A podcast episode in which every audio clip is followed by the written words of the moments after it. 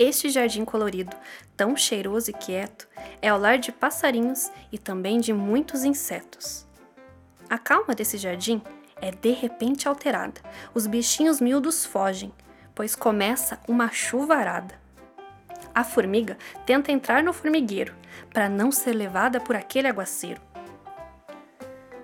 Mas pobrezinha, fica molhadinha. A joaninha também procura um local para fugir daquele temporal. Mas que nada, fica encharcada. A borboleta percebe o perigo e numa folha busca abrigo. Mas que dó, não escapa do toró.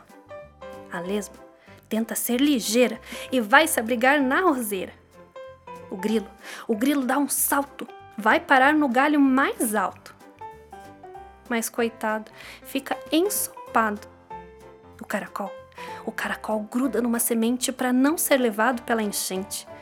Mas é em vão, caem os dois no chão. O tatu-bola fica bem à vontade, diz não ter medo de tempestade. Mas o gabola vira bola e é levado pela marola. Parece, parece que o mundo vai acabar, que aquela chuva nunca vai parar.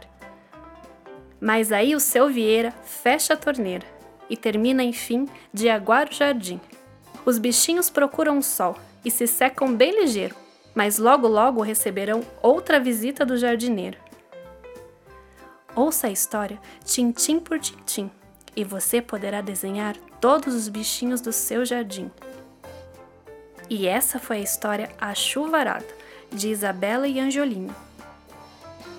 E continuem ligados através das redes sociais do I G B, arroba Instituto Grupo Boticário.